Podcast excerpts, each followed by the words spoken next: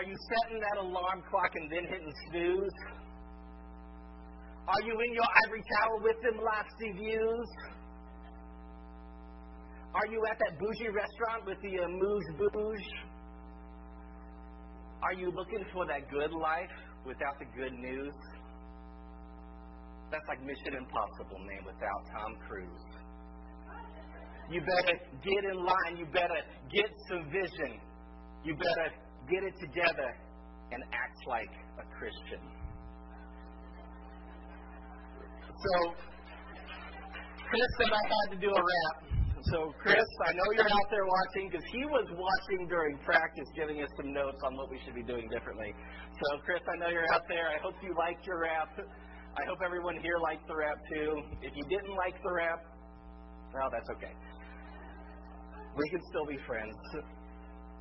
I know that Christian rap by a middle aged white guy is not for everybody. In fact, it's probably not for anybody. But that's not going to stop me. So you're just going to have to deal with that. My daughter, Lily, everybody wait till Lily. Hi, Lily she asked me yesterday, "Are you going to rap tomorrow, Dad?" And I knew I was, but I didn't tell her that I was. I just said, "I don't know." I said, "Why? Why do you ask?" She's like, "Well, because it's kind of embarrassing." I said, "Is it embarrassing for me or is it embarrassing for you?" And she said, "It's embarrassing for me." So I figured I'd make sure that everybody knew who exactly it was. It's her right there. I, I told Lena yesterday that my job as a dad is to give my kids a hard time, and it's also to embarrass them as much as humanly possible while they're still at home. So I think I'm doing a great job of that so far. So today we are still studying in the book of Acts, and as we continue our journey, we're going to be learning a little bit today about what that next step in the journey looks like. Before Lena and I started to attend Open Table, we had a small group at our house, and the goal of our small group was to experience church the way that we thought it was intended to be experienced. We always ate dinner together. That's something that the group always did because food is awesome. Sometimes we just talked. We just have dinner. We just sit around the living room and we just talk to each other. Sometimes we would pray for each other, depending on you know what was going on in everybody's lives. Sometimes we'd worship. We'd get out a guitar. We'd sing some songs together. Sometimes we cried. Sometimes we laughed. And sometimes we did all of those things. It was church, but without an agenda. It was church without much structure. Church that was much like the early church. Just some believers living life together. And it was amazing. Then COVID happened. And as COVID did for a lot of things, it kind of ruined us getting together. The beginning times of COVID, we weren't sure if we were allowed to meet, and we really didn't know much about it, so we stopped meeting together. And then shortly after that, we found out that Lena had cancer. And so as the restrictions for COVID started to loosen up and people felt more comfortable meeting together, we were still going through that struggle, and hosting a small group at our house was the least of our concerns at that time. So we haven't got that small group started up again, but we would love to because it was really a great time. It was around the time that our small group was ending that we started to attend Open Table. And many of the things that we loved about our small group, we have found here at Open Table. There isn't much of an agenda. There isn't much structure, as I'm sure you can notice a lot of Sundays. But that's okay. There isn't much politics, and we really love it that way. It feels like the way I imagined that the early church was that we've been studying about in the books of Acts. Just a bunch of believers living life together. We have been studying about the early church in the book of Acts, and since we've come a long way, so far, I felt like it would be a good idea to recap where we've been because all of the chapters that we've been studying thus far have laid the foundation for what we're going to talk about today.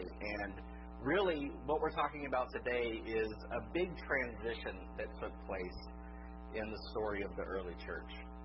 So let's review some of the things that we've talked about so far. In the first installment of this series, we looked at our everyday lives through the book of Acts. We focused a bit on the ascension of Jesus and how important the timing surrounding it was for not just the disciples, but for getting his message out to the world. In the second installment of our series, we cross examined the birth of the early church and their response to the presence of the Holy Spirit. As they moved out to tell of the wonders of God, the Holy Spirit spoke the language of the people which moved them to repentance. In week three's message, Reg shared his testimony and continued our series in Acts 2, teaching on true community and the relationship of the disciples.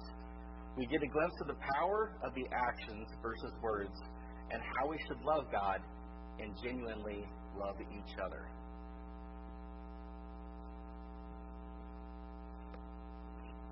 In week four of our study of Acts, chapter 3 presented us with a picture of what it looks like to see ourselves in the story of God. Even though we cannot see the whole picture, we can trust that God does. As we step into the narrative, we begin to see opportunities to live God's purpose and not just tell of His majesty. In week 5, we flip through the snapshots that Luke gives us in chapter 4 of what it looks like as the church shifts in their understanding of where the presence of God dwells. The temple pales in the importance of the Holy Spirit, establishes his presence in his people, and his power is displayed in their unity. In week six, we dug through Acts and we were challenged with the story of Ananias and Sapphira.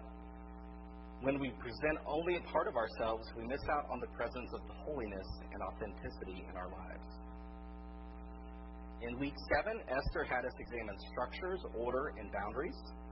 While organization is imperative and useful, Luke shows us that the heart of our organization should be the goal of a healthy relationship. In week 8, we learned that sometimes to move forward, we have to look back. In Luke's account of the death of Stephen and the persecution of the early church, he presents the idea of happiness being birthed from pain. In week 9, we discussed the new covenant mentioned by Jeremiah and made whole by Jesus how the disciples spread that message. We talk about the tension between the old way of thinking and the new message of Jesus' salvation.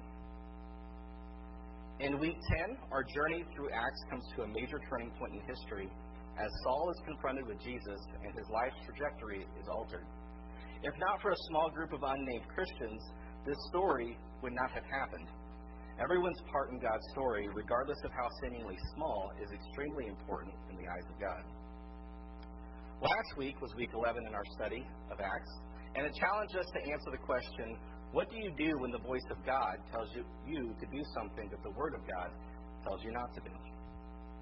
Peter demonstrated a posture of remaining teachable, and in so found the gospel's ability to cleanse is greater than he imagined. So, welcome to week 72. I mean, week 12 of our series, Acts Like a Christian. So we're going to be spending time in chapter 13 today, which means that we're skipping over an entire chapter. We're skipping over chapter 12. And since we won't be looking at chapter 12, I just want to give you a quick recap of what happens in this chapter so you can kind of see where we're at. James, the brother of John, is killed in chapter 12. Peter is arrested, and the angel frees him from prison. Herod is killed because he doesn't give praise to God. The word of God continues to spread, and Barnabas and Saul return to Jerusalem. So this is where we pick up in our story in chapter 13. So today we're going to explore the first intentional missionary trip with the new church. So the words will be up here on your screen.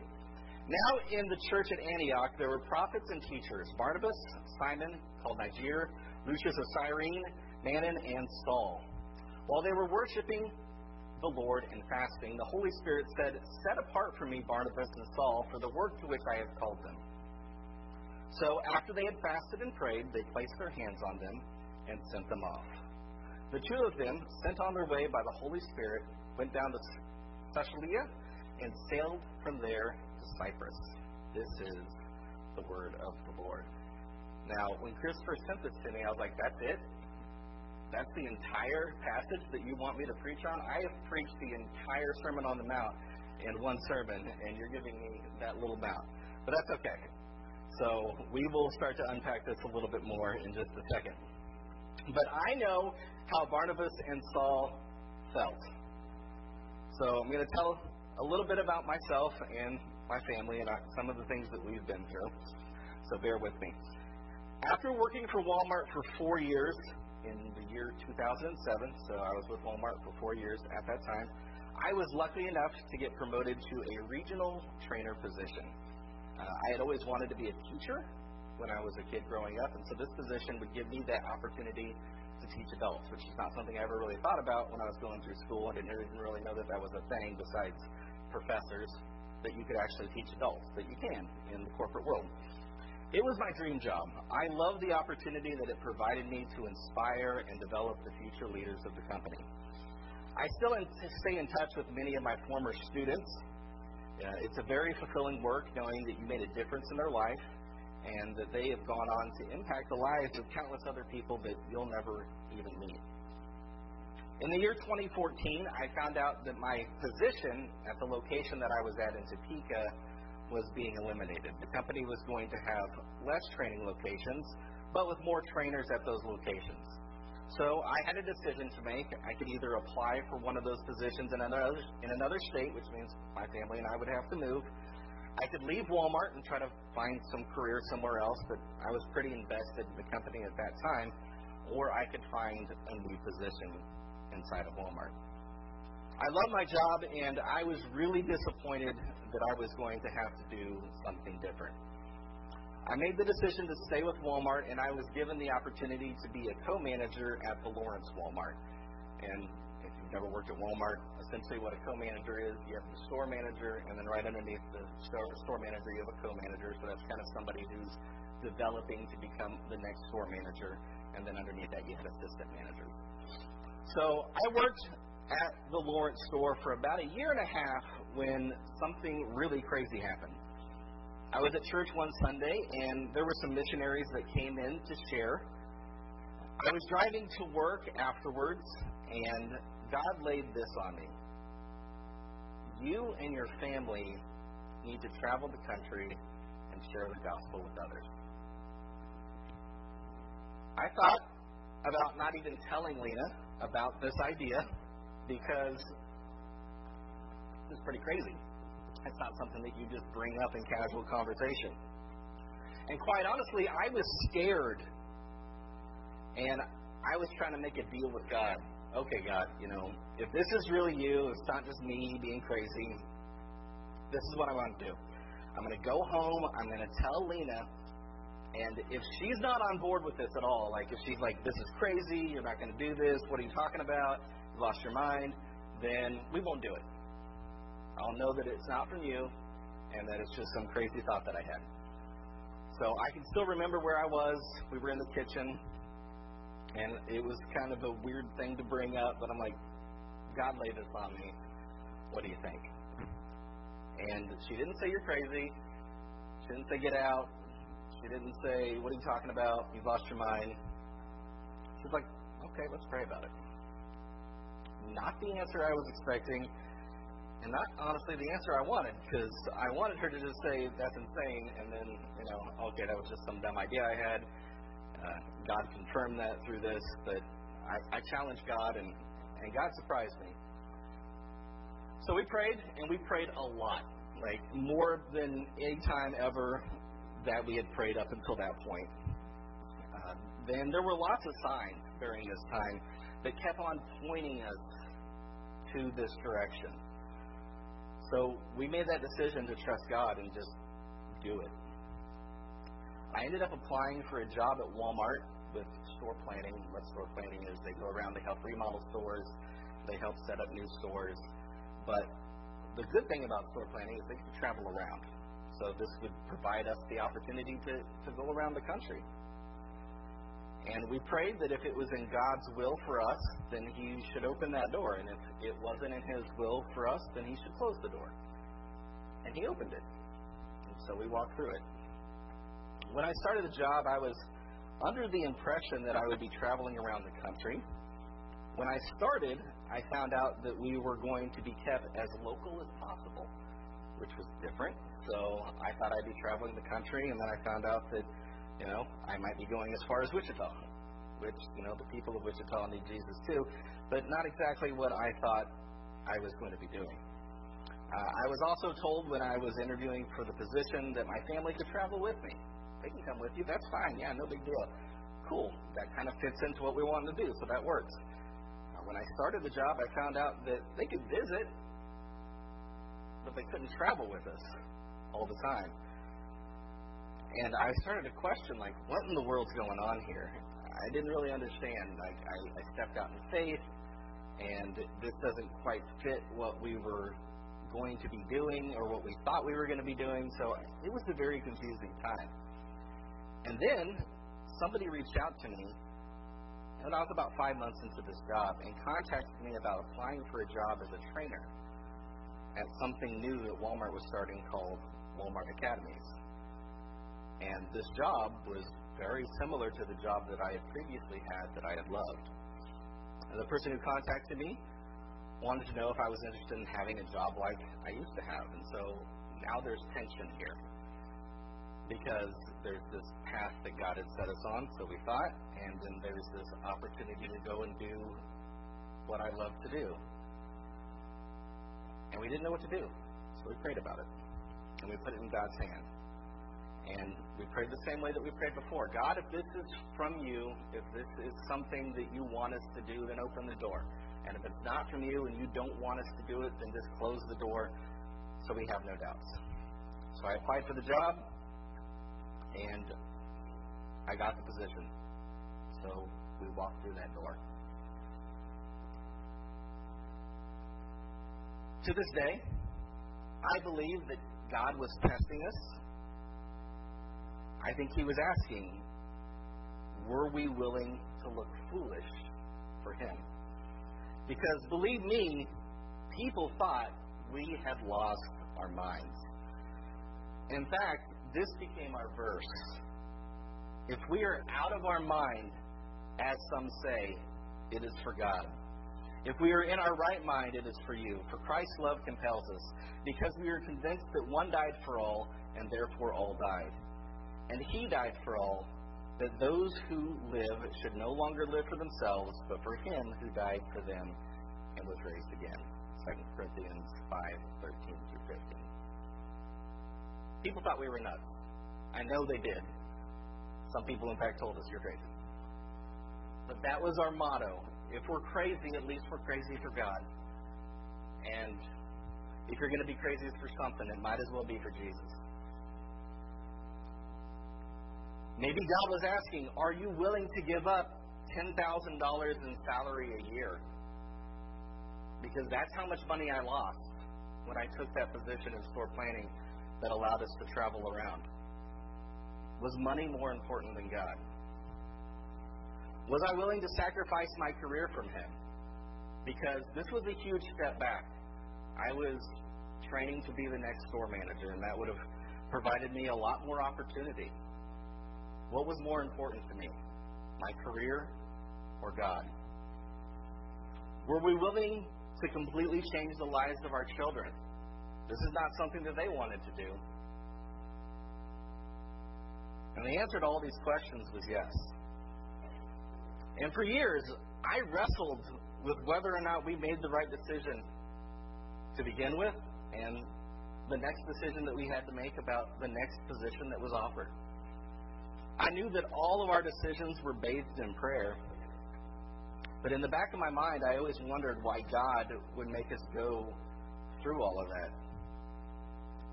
And then one time I was listening to a sermon, and this sermon wasn't really about that specifically, but these verses made me realize that sometimes God has asked for sacrifices that He didn't require.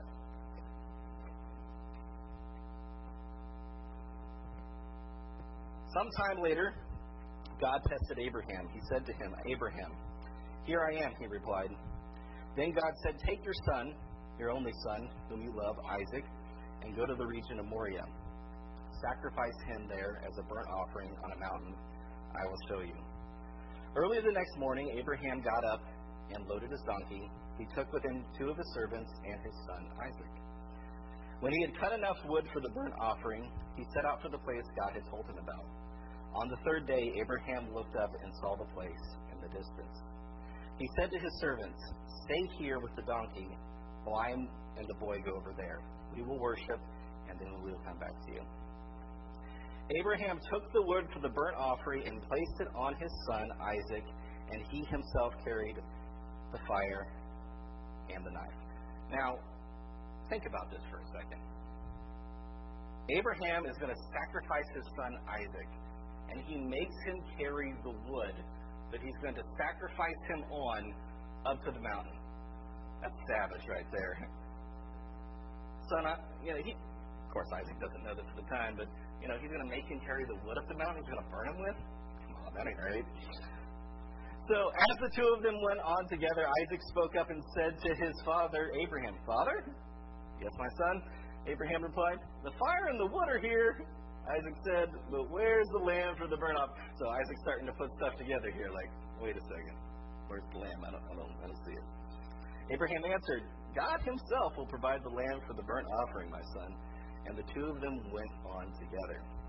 When they reached the place God had told him about, Abraham built an altar there and arranged the wood on it. He bound his son Isaac and laid him on the altar, on top of the wood. Then he reached out his hand and took the knife to slay his son. But the angel of the Lord called out to him from heaven, Abraham, Abraham.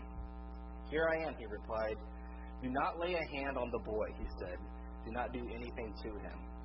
Now, I know that you fear God because you have not withheld from me your son, your only son.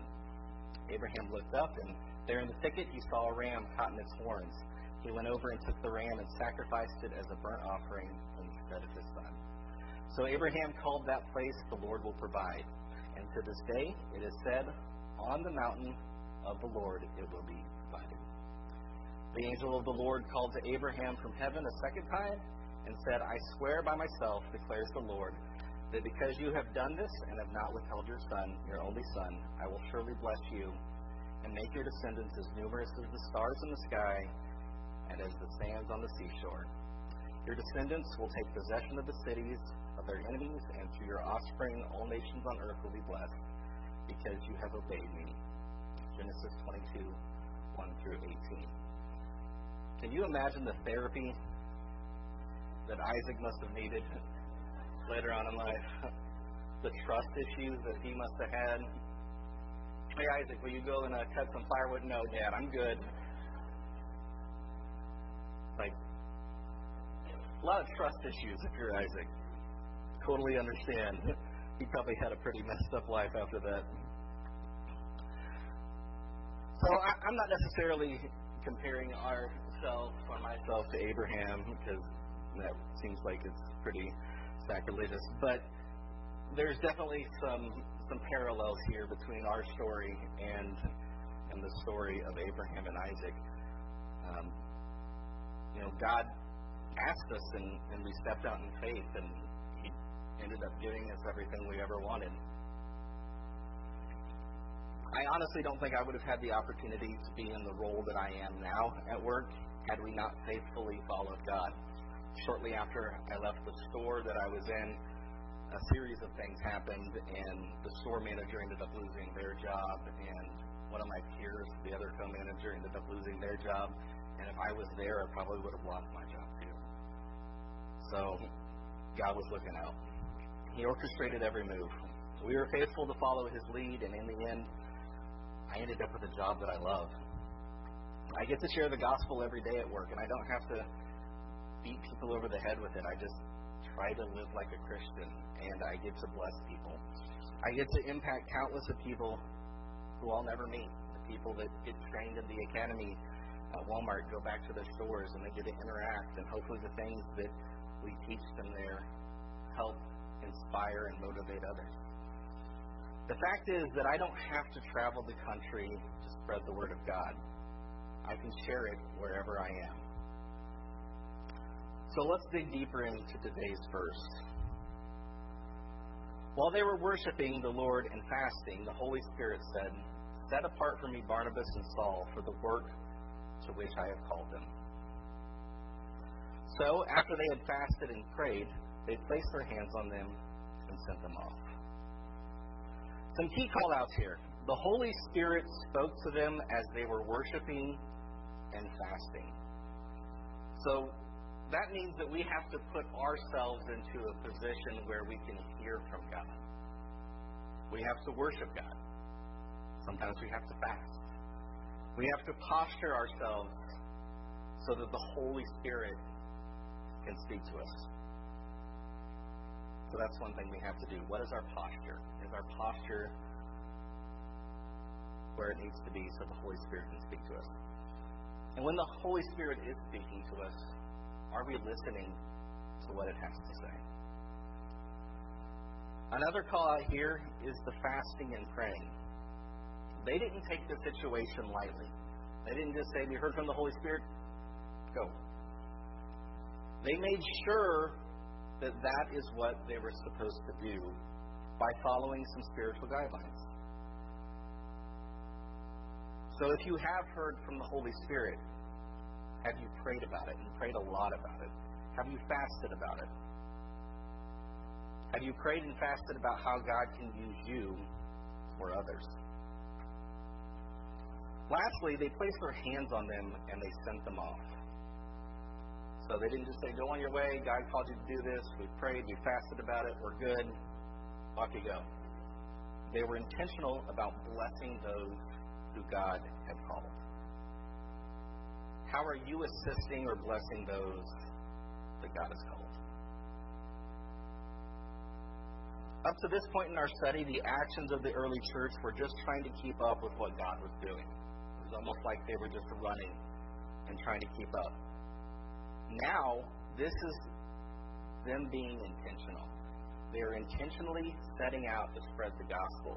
If you remember what we've studied so far, anytime that the early church was going out, it was really just going out mainly to flee persecution. And they spread the gospel that way. But this is intentional. They're intentionally setting out to spread the word of God. And that feels a lot like what we're doing here at Open Table now. We've just been trying to keep up. Soon after the church came to Wellsville, and people started to come here and get into roles, and things really started to get going, COVID happened. And we had to learn on the fly how to do live streaming and, and virtual church. And then we had to figure out how to do in person church and live church together. and streaming, all of that at once. And now we're starting to be intentional about getting our small groups started. And we're thinking about ways that we can reach out to those truckers who are right outside our doors.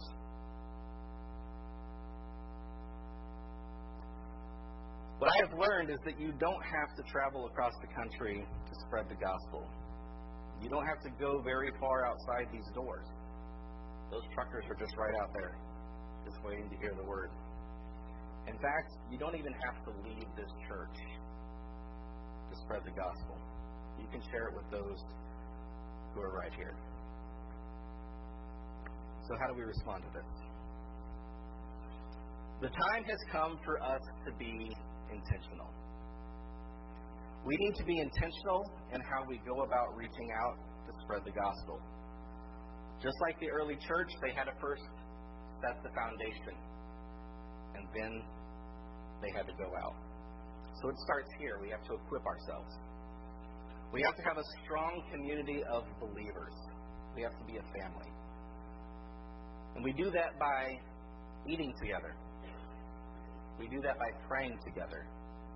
We do that by worshiping together, by crying together, by laughing together, by studying the Word of God together. We do that by doing life together. We stop viewing church as a building we attend and recognize that God intended church to be just a bunch of ragamuffins with their guts exposed, being okay with not being okay. We have to open ourselves up to each other. Our small groups are a great place to start. If any of that or all of that scares you, then I suggest that you lay it down at the foot of the cross. Take your fret and your fears and just lay them down. Let it go. be completely exposed. There's no point in hiding from the one who sees everything. We can also look at today's text and remember what it has to say to us. Are we in the correct posture for the Holy Spirit to speak to us? Are we worshiping? Are we fasting? And when the Holy Spirit speaks to us, are we listening to what it has to say? Have you prayed and have you fasted about how God can use you or how He can use others? How are you assisting or blessing those who God has called? If we are faithful to follow God in His calling, He will be faithful to His promises to us. Let's go to the table.